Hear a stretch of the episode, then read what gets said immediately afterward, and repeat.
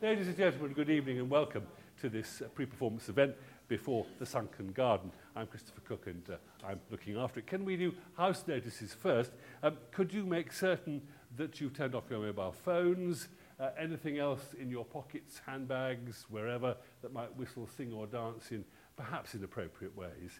Uh, can I remind you, no cameras and no recording, but we are recording the event and it will be up on the English National Opera website as a podcast, so you can hear again the things that we listen to and we talk about this evening. Sunken Garden is Michel van der Aa's fourth piece of music theatre. If you were here at the Barbican, uh, I think two years ago now, maybe more, but you might have seen his Afterlife, which was based upon a movie by the Japanese director Hirokazu Koreeda, and that explored the idea of memory, and to an extent it also explored the idea of film. For Michel van der Aa is a filmmaker and a writer as well as a composer, and he brings all of these disciplines to his theatre work, including a taste for pre-recorded soundtrack to be mixed with the live music played this evening in the pit by the Orchestra of English National Opera. The libretto for The Sunken Garden is not by Michel van der Aa, it's by David Mitchell, who devised the scenario and wrote the text. David Mitchell, as many of you will know, is a distinguished British novelist. He's written five novels, two of which have been uh, shortlisted for the Booker Prize for Fiction. Number Nine Dream in 2001 and the remarkable Cloud Atlas in 2004. The Sunken Garden, as a piece of theatre, is a kind of thriller that's also a ghost story. And because it's a thriller, who done it if you like, and because it's also a story with ghosts, I'm not going to try and tell the complete story in order not to spoil the excitement. And I shall hope that we, between us, we shan't, as it were, take you away from the moment by the end where you are literally sitting on the edge of your seat at what has actually happened. What we can say is that it begins with Toby Kramer, who's a video artist, who's courted by an extraordinarily wealthy woman called Zena Briggs, who is, uh, has her own arts foundation with her husband, and we assume that she puts large amounts of money into artistic projects. Toby is currently working on a project about an, an IT contractor called Simon Vines, who has mysteriously disappeared. Toby has already recorded interviews with Simon's ex-wife, his landlady, and his friend Sadaquat, who's a patient in a psychiatric clinic where he's cared for by a doctor called Iris Marinus. Then there's another disappearance, Amber Jacquemin. Sadquat tells Toby that Dr. Marinus is implicated, he thinks, in these disappearances. That a hunter uses the dream of a hidden garden with a pool at its center to trap the tormented, and that then that is the sunken garden where the mystery, if you like, of the story unravels. Well, we have a quartet of guests tonight to explore the sunken garden. Franck von der Wey is the technical director of the show, and he's going to join us in a while as does the soprano Claron McFadden, who sings the role of Iris Marinus, and she'll be sharing her ideas about this mysterious character, together with Murray Hipkin, who is the assistant conductor on this production of The Sunken Garden. But our first guest is Michel von der the composer of The Sunken Garden. Will you please welcome Michel von der?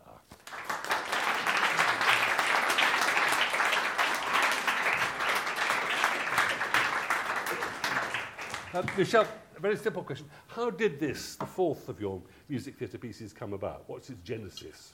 Um, I think it's I, I, when I finished Afterlife, I, I, I, started looking for new ideas for new operas and, and read a lot of books and um, um, watched a lot of films and you know trying to find the next subject. And I, I think I was for the first time reading or for the second time reading Cloud Atlas, mm. and suddenly thought, this this is the guy. This is um, someone who really knows how to balance uh, form on one hand and, and poetry and sort of mm, very organic dialogue on the other hand. And um, I thought that would be a wonderful combination. Um, and uh, my publisher uh, emailed his agent, and to my big surprise, he e emailed back and said, "Well, I've seen Afterlife and um, loved it, and let's meet." And Is this the first time that you've not written or not worked on your own libretto? Uh, yes. Well, the, the libretto for Afterlife was based on the film, sort of the text of the film, so I just sort of, you know, edited it a little bit. So I, I definitely won't take any credit for that. Um, but this is the first time that someone has written a completely brand new libretto for. Quite difficult to give up, as it were, the total responsibility for every detail? It was quite, n- quite nice actually to, to have to have someone on board so early on to share, you know, to bounce ideas of each other and to sit down in a room and, and, and sort of discuss possibilities and, and had a lot of fun doing so. He's a, he's a wonderful man and a very kind and, and, and, and generous man, and we had a great time. I think we met about 10 times and uh, worked on the libretto together. What were the qualities about his writing uh, that you particularly liked, that you hoped he'd be able to bring to you for the piece? Well, uh, the, the things I said earlier, I think he has a great sense for, for structure and form, you know, as we see in Cloud Atlas, the sort of Russian puppet structure of the book. Um, but also he writes very witty dialogue, which will, and, and sort of monologues, which you will hear in the film as well. Um, there's, there's a few documentary inserts in Toby Kramer's film that are quite, you know, witty and funny. Um, and um, I think he managed to write a text which still leaves room for the music to tell the rest of the story. So it's not a sort of hermetic, autonomous thing. It's really something which is quite sort of generous and, and, and leaves room for the music.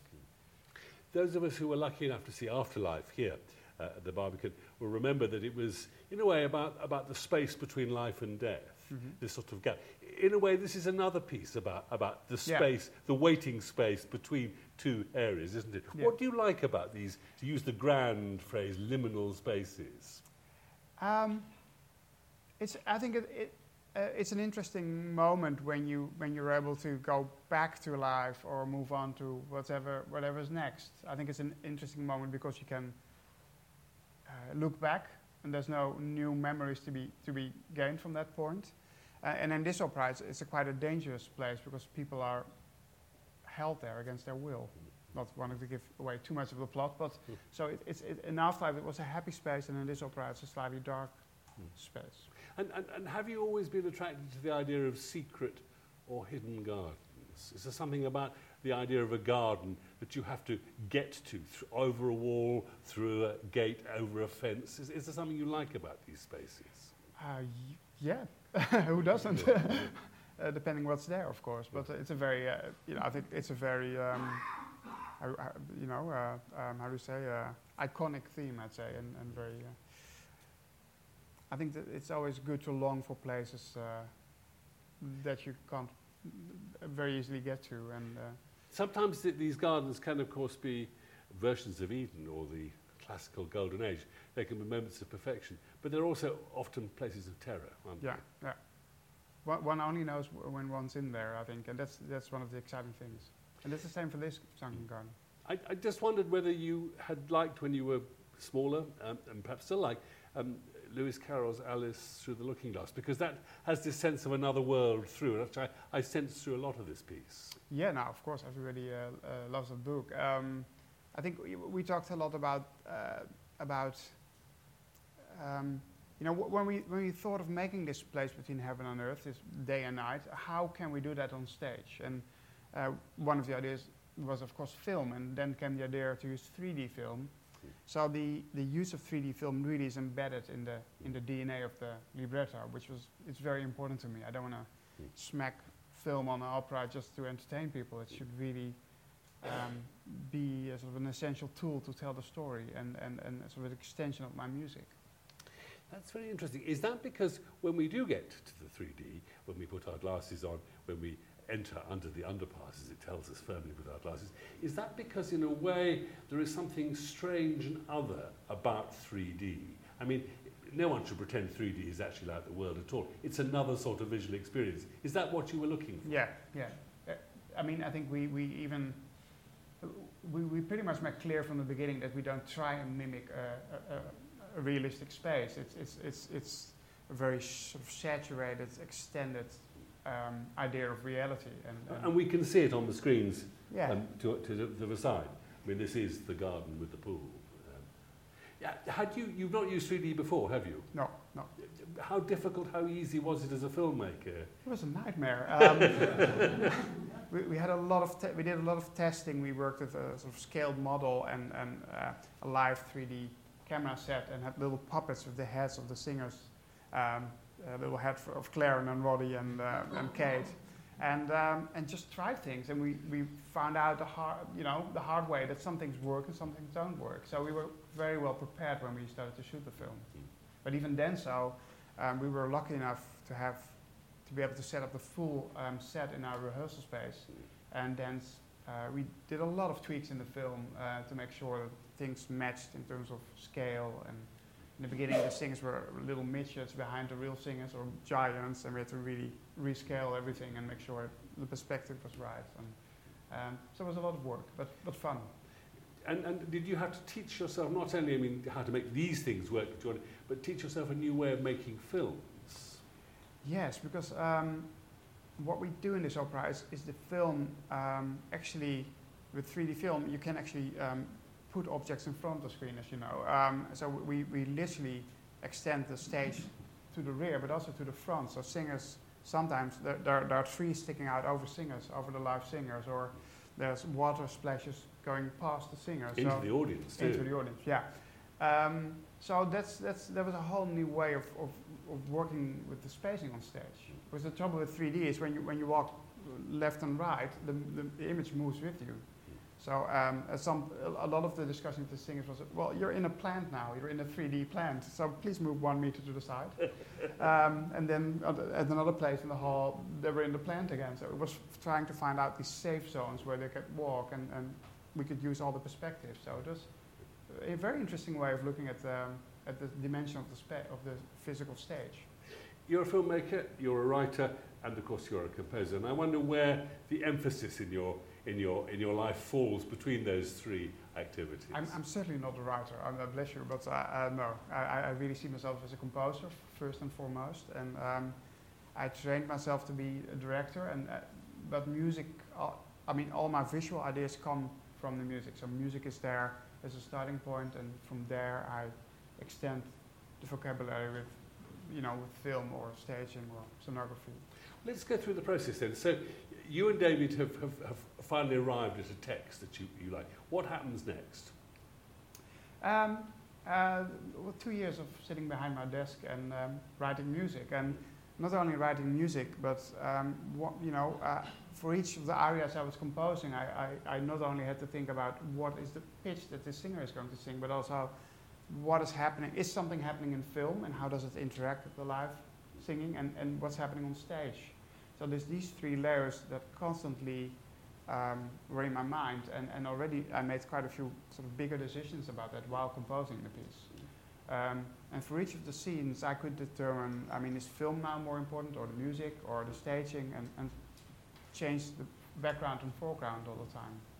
Do you actually lay it out as a kind of yeah. huge score in which you've got, as it were, the, the film at one, then, then the yeah. music and so on. And, is that something you had to devise for yourself, that kind of way yeah, of absolutely. It? That's the first thing I did. When I had the libretto, I made a, a big timeline, which is about as big as the white wall there. And there's A4 paper stuck onto my wall, and then there was this very little tiny bit in the middle uh, that I started to compose, and uh, had quite a few nightmares there because I knew I had to fill that whole timeline, and suddenly all the little blocks start appearing and the, the larger lines, you know, start to happen. But I always had that. I always have this this yeah this overview of.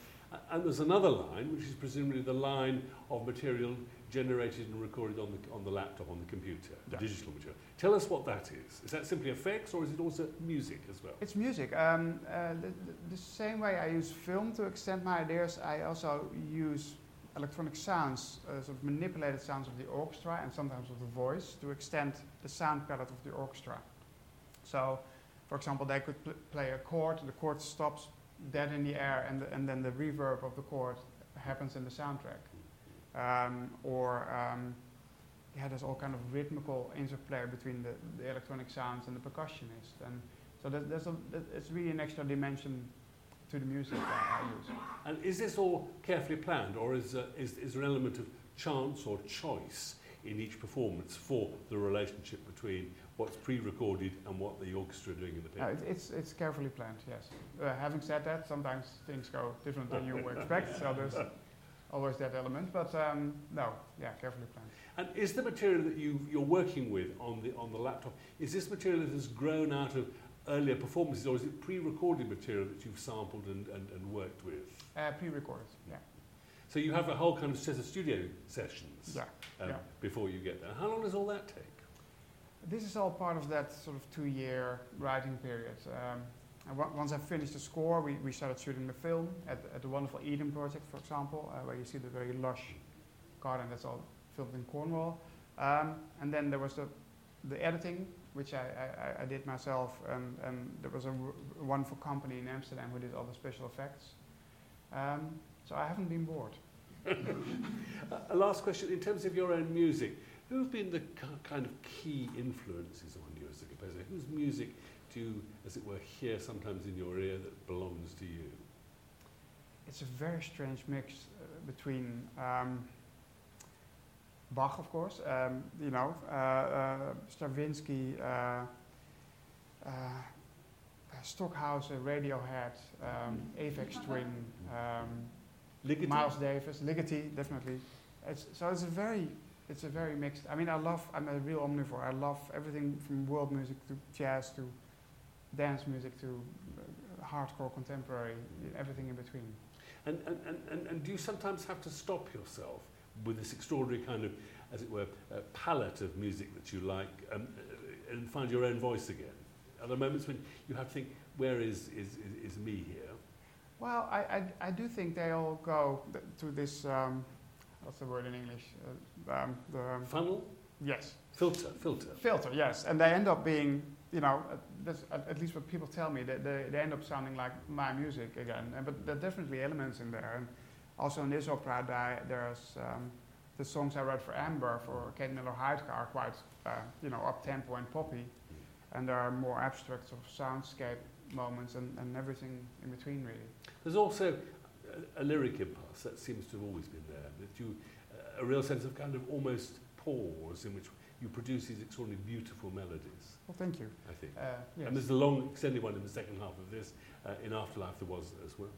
Michel, thank you very much. Stay with us because Yes. there'll be a chance for the audience to talk to us. Um, we're going to be joined now by the soprano Claron McFadden, who sings the role of Iris Marinus. And also with us is Murray Hipkin, the assistant conductor of the Sunken Garden and a member, of course, of the music staff here at ENO. Could you welcome first Claron McFadden, and we're going to talk a little bit about uh, the character she sings.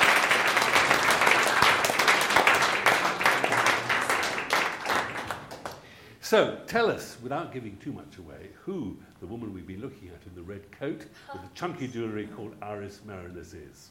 Yes. Uh, the um, Iris Marinus, she's um, what? It, she's a, a supernatural being in her 39th or 38th uh, reincarnation. So she's someone who basically can't die.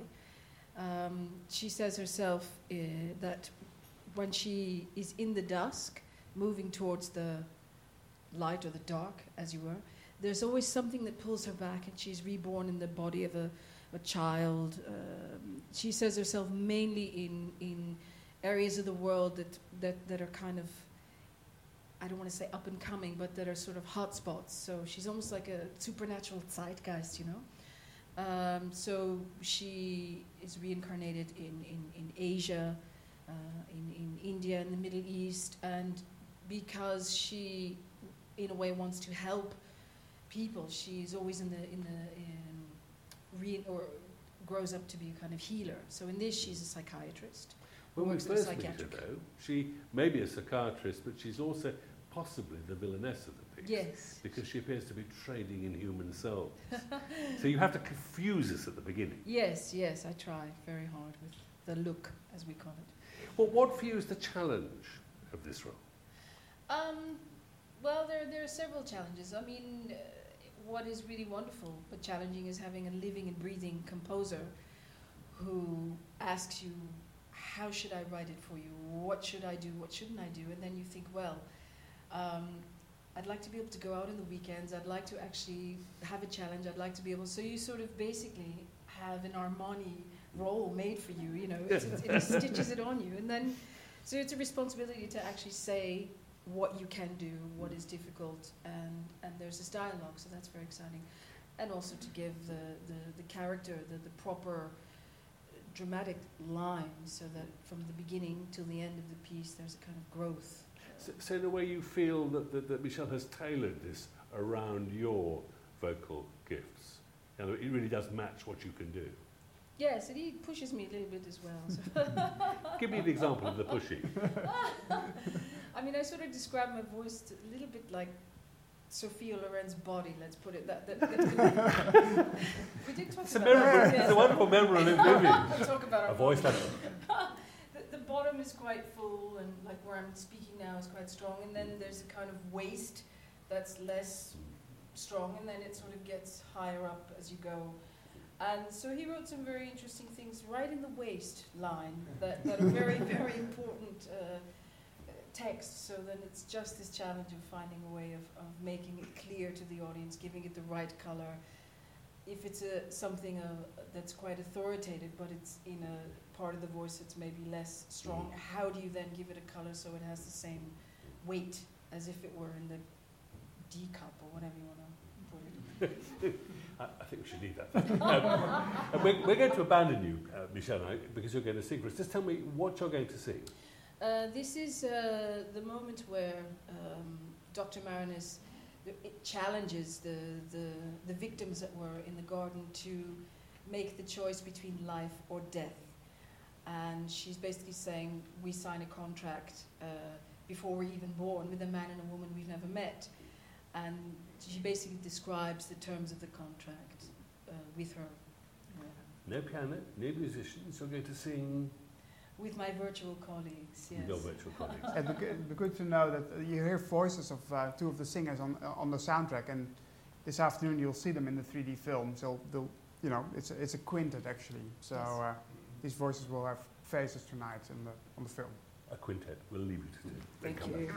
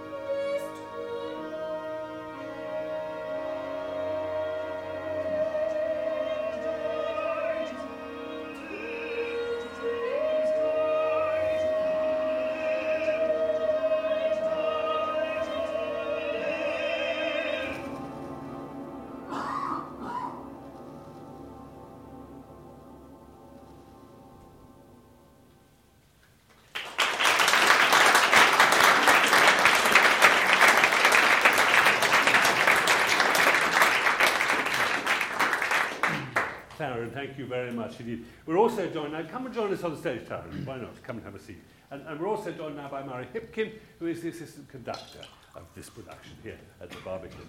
Um, Murray, I want to start really by asking you a very simple question. When you first opened the score, which you have in your hand, what was your first reaction? Well, the first reaction was that I'd never had a score with um, quite so many pictures in it. I can't find any. There's one. So all the way along, it's got these little, just to make sure you're in the right place, I suppose. But um, having got over that, um, I think I, because it was the first time I've ever worked on anything quite like this. I, mean, the first time I think anyone had ever worked on anything quite like this. And we had no idea what to expect. So this was two weeks before uh, we started rehearsals. There was, there was a bit of a panic going on, thinking how on earth are we going to play this on the piano, because that's one of the things I have to do.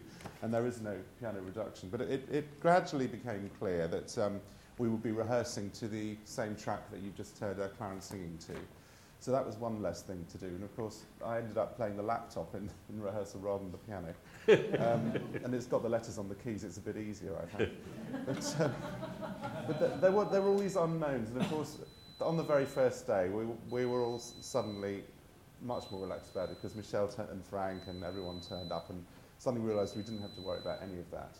Um, but I think, yes, my first impression was, you know, uh, was, was a hundred questions about coordination and all that kind of thing.